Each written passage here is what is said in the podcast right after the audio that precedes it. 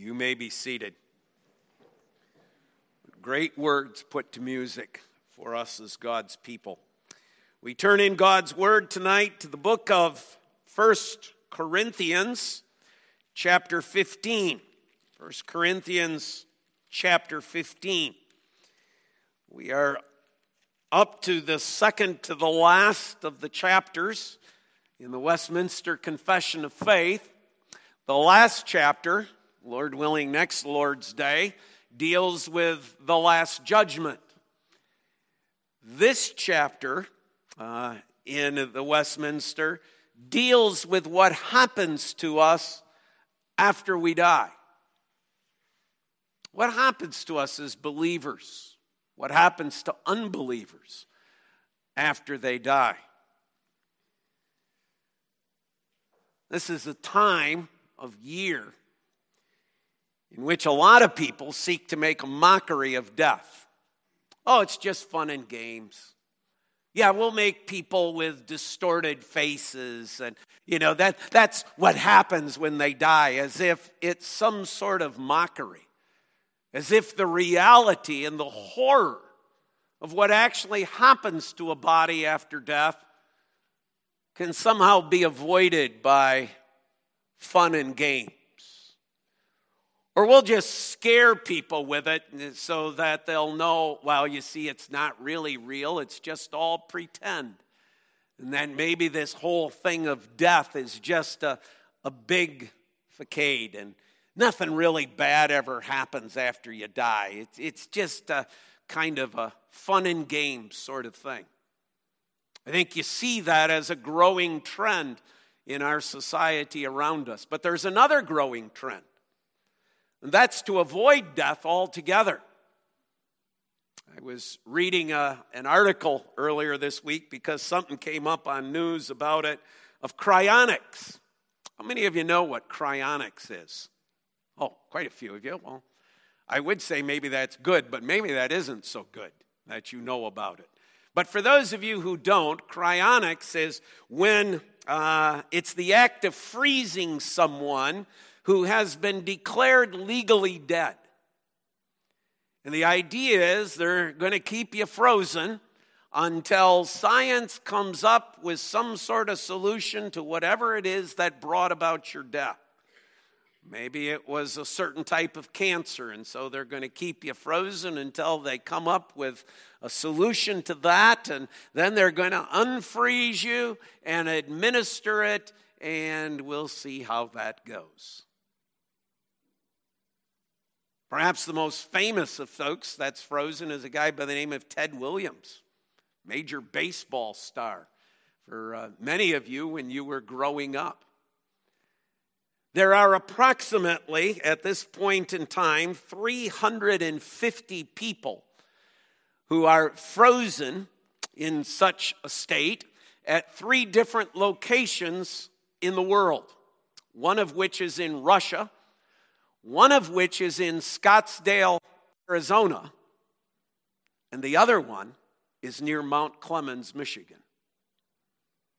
Now, it cost you big bucks. Okay, you and I, as probably average folks, are never going to be able to afford to do this, but it's an attempt, you see, to not let death happen.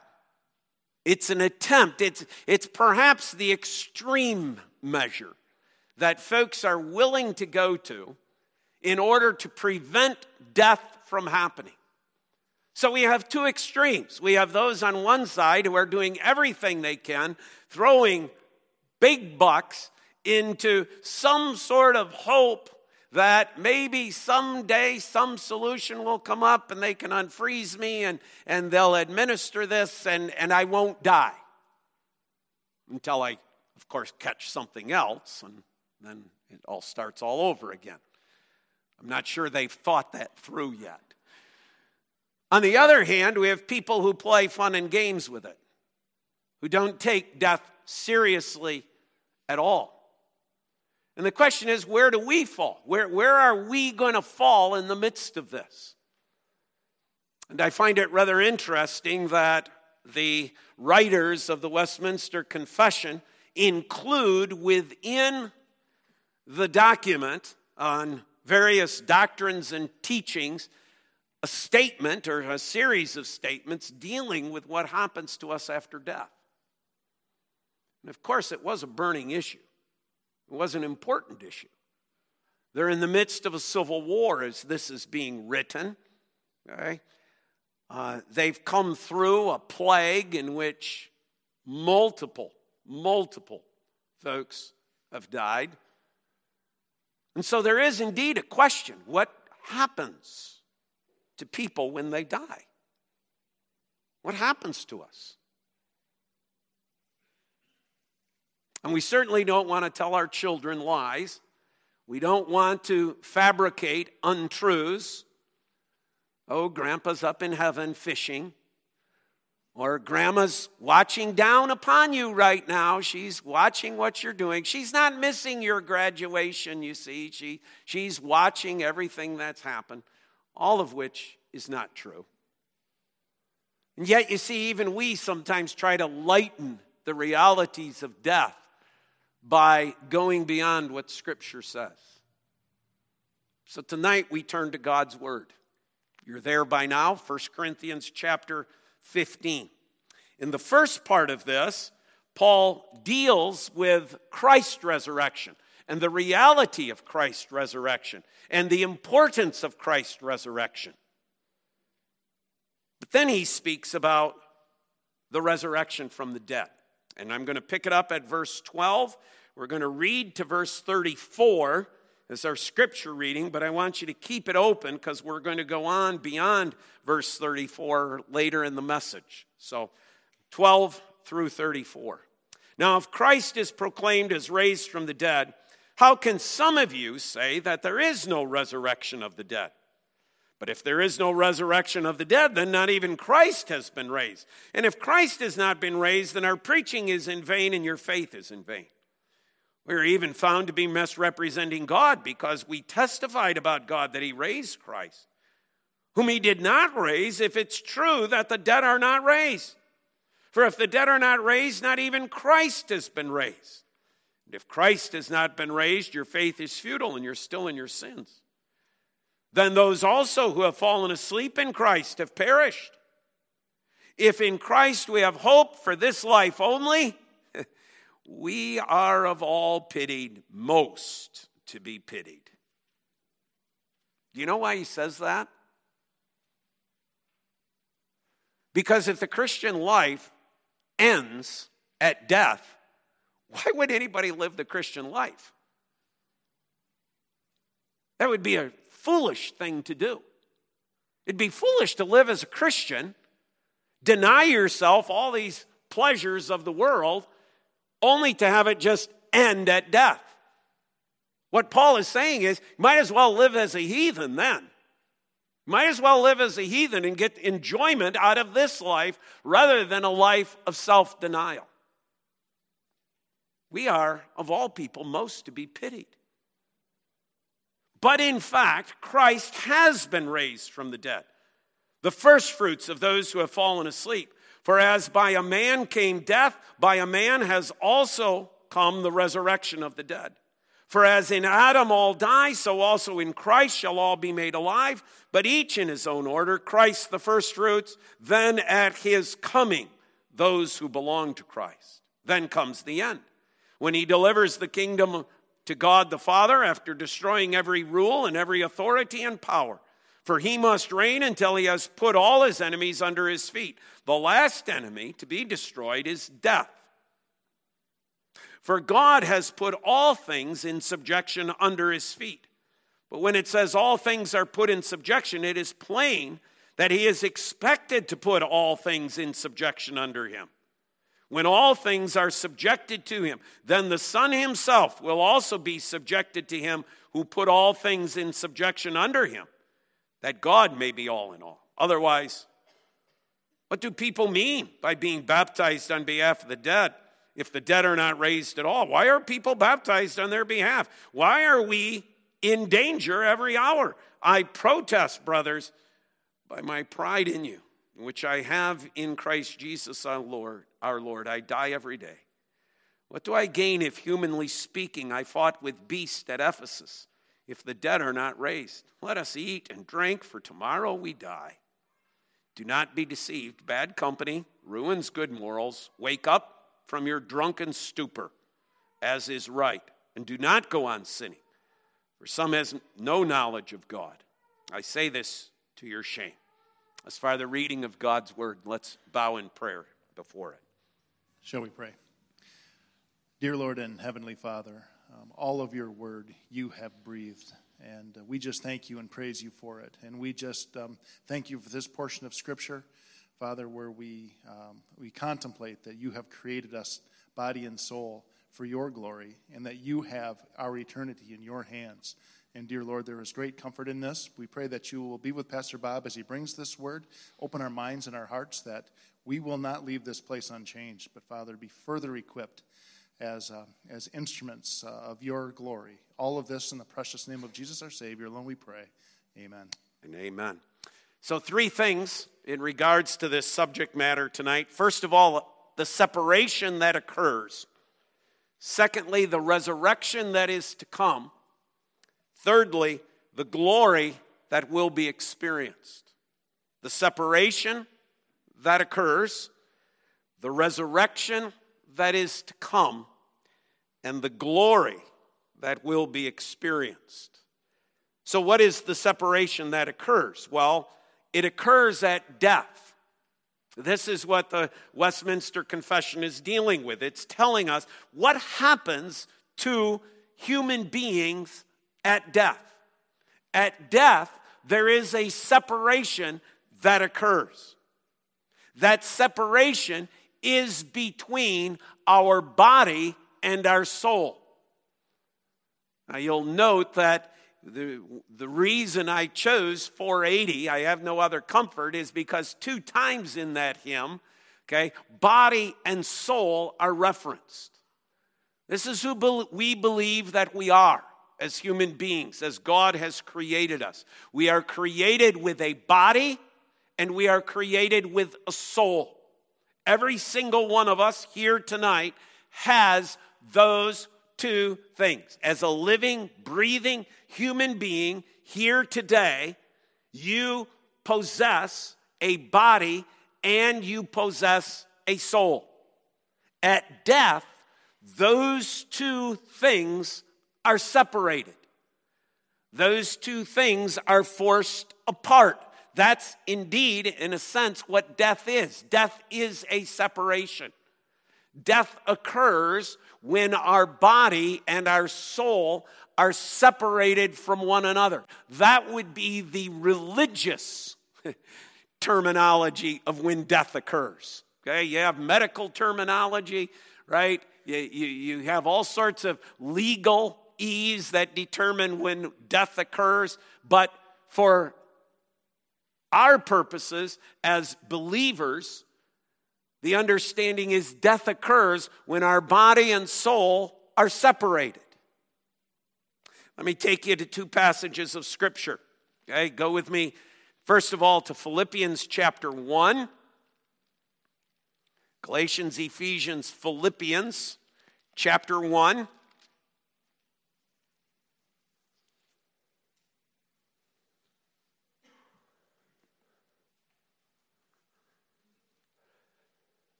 We'll go to verse, it's the end of verse 18. So it's just before verse 19, Philippians 1. Yes, and I will rejoice, for I know that through your prayers and the help of the Spirit of Jesus Christ, this will turn out to my deliverance. And it is my eager expectation and hope that I will not be at all ashamed, but that with full courage, now as always, Christ will be honored in my body whether by life or by death. For me to live is Christ, and to die is gain. If I am to live in the flesh, if I am to live in my body, that means fruitful labor for me. Yet which I shall choose, I cannot tell. I'm hard pressed between the two. My desire is to depart and be with Christ, which is far better. What is Paul speaking of?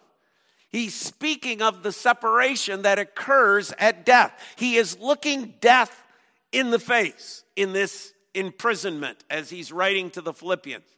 He is expecting the reality of his own death to occur. And he's saying, okay, when that occurs, I will be with the Lord. My body, however, will remain here. There is going to be a separation that occurs. But that separation is not something I'm trying to avoid. That separation I'm not making a joke of. That separation I am rejoicing in because it is far better for me in my soul to be in the presence of Christ than to be here in body and soul. What he is saying is, I would rather be separate from my body and to be present with Jesus Christ with just my soul than to live life here with body and soul. But what he's saying to them is, this is not for me to determine. I don't speed up, I don't hurry up the process, I wait for the Lord to do his work. Turn with me as well back to first uh, or second corinthians chapter 5 second corinthians chapter 5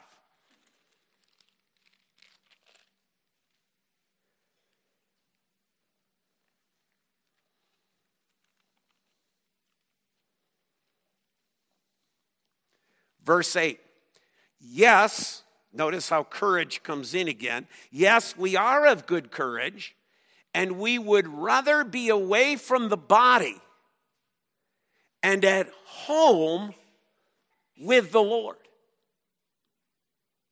How can he be at home with the Lord without his body? Because he has a soul.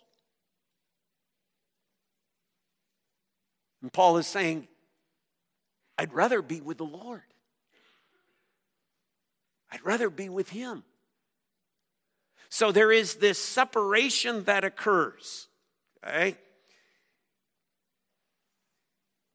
for all of us, for every human being, the following occurs. At our death, our soul goes either to glory to be with Christ, or our soul immediately goes to hell. There's no in between stage. There's no soul sleep. It's not like our soul just quietly goes to sleep and rests until Christ returns and there's a resurrection, or our, our, our uh, maybe we would say our soul gets frozen, okay, in time and, and we just wait. No, there is an immediate, okay? The soul is that aspect of us that never dies. God did not create our soul to ever experience death, it lives. And so at the moment of our body's death, our soul doesn't die. Our soul immediately either goes to be with the Lord in glory, if we are a believer in the Lord and Savior Jesus Christ, or if we have denied that, then we in our soul go immediately to hell. What happens to our body? All of us, all of us, believer and unbeliever alike, our body is destroyed. One way or another, whatever way people choose, however their death occurred, whether you go through the, the process that the vast majority of Christians have gone through in their life, which is to be buried like Jesus Christ, the end product's the same. Dust thou art, and to dust thou shalt return. That's what's going to happen to believer and unbeliever alike. The body has the same thing happen to it. It is our soul at the moment of our death which is divided. Some to glory with Christ, some to everlasting damnation in hell and they begin immediately to experience the terror of hell. We can also say that, that what's really happening here in this separation between body and soul is the separation between temporary and everlasting. Paul in, in 2 Corinthians chapter 4 speaks about the fact that we have the treasure uh, of the message of Christ in clay jars. Well, if you understand the nature of a clay jar in Paul's day, it was a temporary thing. You used a clay jar for ordinary things, and sooner or later it's going to break, it's going to crack. And because it's made of clay, you're not going to superglue the thing back together. It's a clay jar. You throw it out on the trash heap. Okay, you get rid of the thing. It's done with, and it begins to crumble up. Paul is saying we have the great message of Christ in earthen jars. His point is that this jar is going to waste away. But the treasure, okay, resides everlastingly within our souls.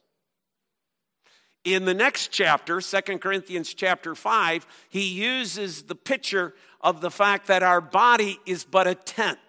I love this one. Okay? I love this picture because it, it, you know you hear tent you think of camping and then you think okay think of the traditional way this happens right? You start with a little green pup tent okay? And, and then you get, ah the green pup tent gets some holes in and so on so you throw it away and you buy yourself a camper. Crank crank crank crank crank right? Argue fight about getting the sides up and getting the tent out and so on. And then after a while, you get rid of that and you go, okay, we need ourselves a travel trailer. Ha, look at that. We don't have to crank anymore and we go down. Oh, then we need our fifth wheel. Then we need our luxury RV, right? Right? Paul says that this body is like a tent, it's going to wear out, it's going to get some holes in, it's going to get frayed, it's weak, Pretty soon the rain starts leaking through. And what do you do with that thing? You throw it away, you get rid of it. You don't go, hey, let's go camping in the old tent again. Your kids look at you like there's not a chance in the world I'm going back in that tent again. Right? Because your wife long ago threw it out. And it's non existent. That's what Paul says we are. We, this body is just a tent, it's just temporary. This body is not meant to be permanent. The soul is, not our bodies. And so the, the last point on that, point one, is, is simply this, okay? It is temporary, though. This separation that occurs at death between this body and soul is but a temporary one. Paul writes in, in Philippians uh, chapter 3, 20 and 21, about the fact that when Christ returns, there is a transformation that occurs, a transformation of our mortal body that will become like his glorious body. So, this idea that, well, will we forever, to answer the question, so do we forever in heaven as believers only have a soul? The answer is no. There is coming a day when God gives to us a body once again. So let's move on to point number two the resurrection that is to come. And I want to highlight three things. First, this is a new body. It's not a, it, it, it's not a new created body, but it is a new body. Paul goes to great emphasis in this next section that I'm going to read to tell us and instruct us how foolish it is for us to think that what is sown, what is buried, the body, the tent, the clay jar, whatever term we use that we put in the ground, how foolish it is for us to think that's the body that's going to get raised. It's not. It's a new body. Because the body that is going to be raised is spiritual. It's not natural. It's not like this one. But it is also an everlasting body. So pick it up with me again at 1 Corinthians chapter 15. Okay? And, and really, Paul's word speaks for itself here on this point. So we're at 1 Corinthians chapter 15. I'm at verse 35. But someone will ask, How are the dead raised? In other words, what is that body that is going to be raised going to be like? We know what's sown, we know what we bury, we know what we put in the ground, we know that body. We're familiar with it. Okay? We know our body, we know what it's like. But what is the body that is going to be raised going to be like? With what kind of body do they come? You foolish person. He's already anticipating. What you sow does not come to life until it dies. And what you sow is not the body that is to be.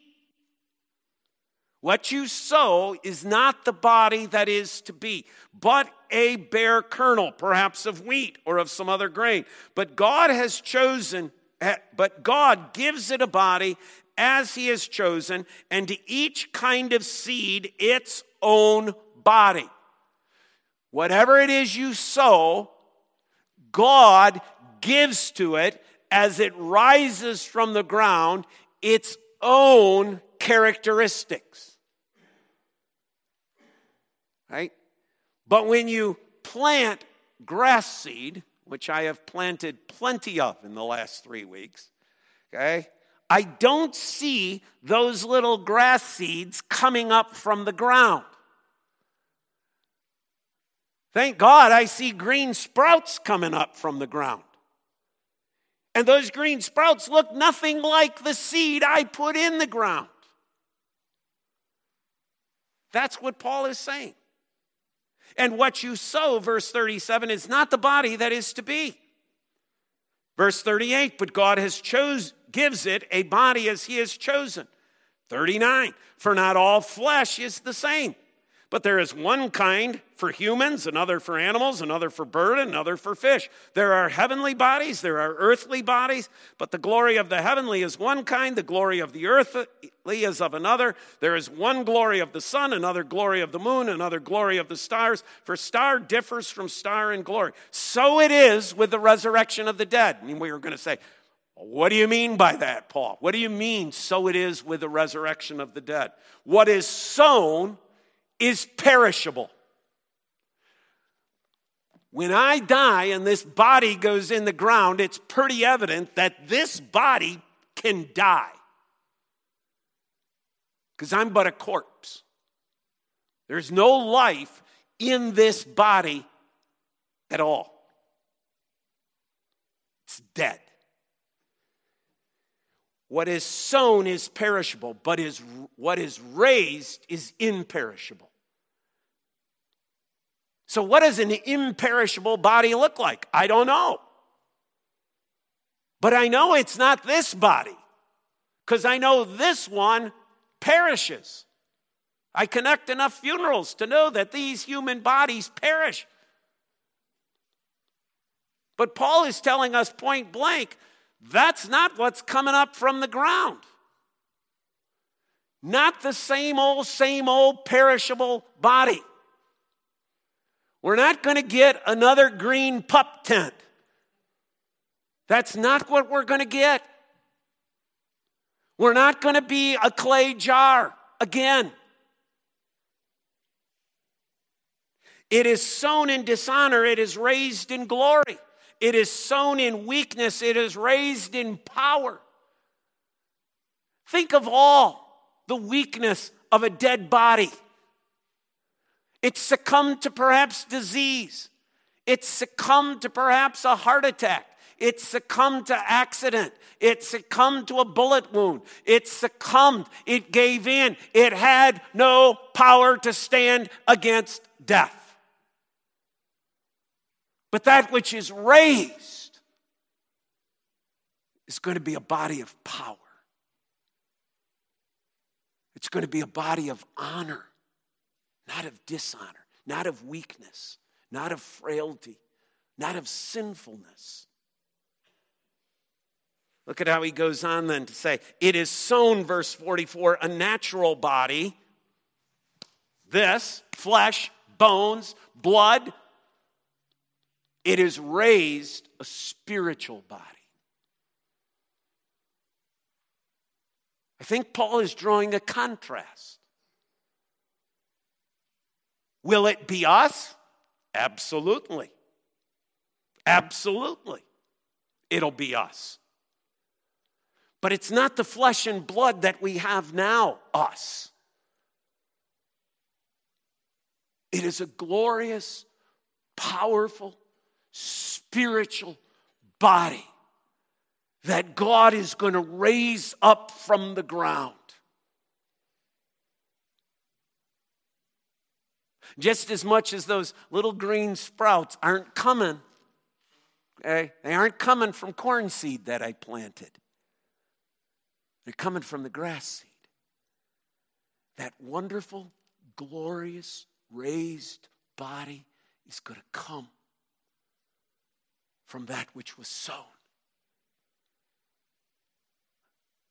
And as much as that miracle that we see from the seed we plant transforms into the grass that comes up from the ground, think of the miraculous work of God in transforming our lowly body to be like Christ's glorious body. That's the resurrection that is coming. That is the resurrection that we are looking forward to. That is what Paul says is going to happen to us. It's an amazing thing. Because I don't want this old body. I know the weakness of this old body. I know the frailty of this old body. I know the sinfulness of this old body. I don't want this. I want that which God is going to raise up. What does it look like? Will we know each other? Who cares? Who cares? What difference does it make? Why would that matter? Why, why do we get so consumed over questions that are of sec, such secondary, third, fourth, fifth, when the glory is this? You and I, as believers in Christ, are going to be raised with a glorious body that is like Christ. Oh, will anybody know me? He must increase so that I decrease. What would I care if anybody knows me? What I care about is I'm going to know Christ and Christ is going to know me. What else matters? What else really matters? A glorious, powerful, spiritual body is what God is going to raise up. Body. He's not going to raise another soul. He's going to raise a body for His glory and for his honor. And there is going to be a glorious reunion that takes place between my soul and my body for the glory and the honor of Christ. When does this happen? Paul tells us clearly. Turn with me to the book of Second Thessalonians. Second Thessalonians chapter 4.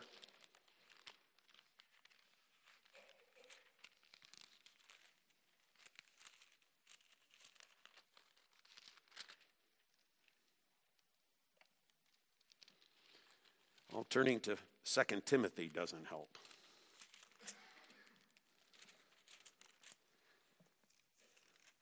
I'm sorry, it's 1 Thessalonians chapter 4. I could read my writing, okay? Verse 13, but we do not want you. 1 Thessalonians chapter 4, 13, sorry. But we do not want you to be uninformed, brothers, about those who are asleep, that you may not grieve as others do who have no hope. For since we believe that Jesus died and rose again, you believe that? You believe Jesus died and rose again? Amen? Amen. Even so, through Jesus, God will bring with him those who have fallen asleep. For this we declare to you by a word from the Lord, that we who are alive, who are left until the coming of the Lord, will not precede those who have fallen asleep. For the Lord himself will descend from heaven with a cry of command, the voice of the archangel, with the sound of trumpets, and the dead in Christ will rise first. When? When Christ comes. When Christ comes, Paul says there is going to be a glorious resurrection. We're not worried now about the unbeliever. We're, we're just looking at, our, at, at what happens for us as believers.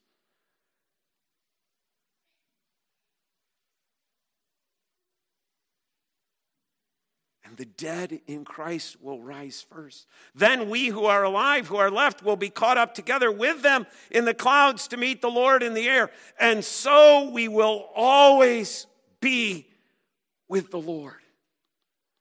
My friends, that's not a hope. My friends, that's not speculation. My friends, that's far better than cryonics.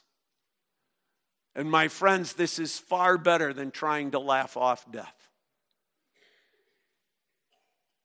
The glorious truth Christ comes, and we have a promise that as believers, we will rise.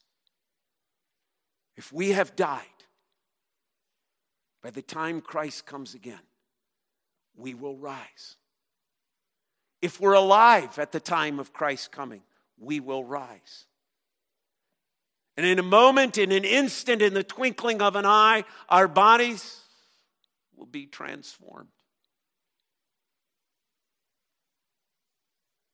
And so will be with each other forever. Isn't that wonderful? And so we'll be with the Lord forever. Isn't that wonderful?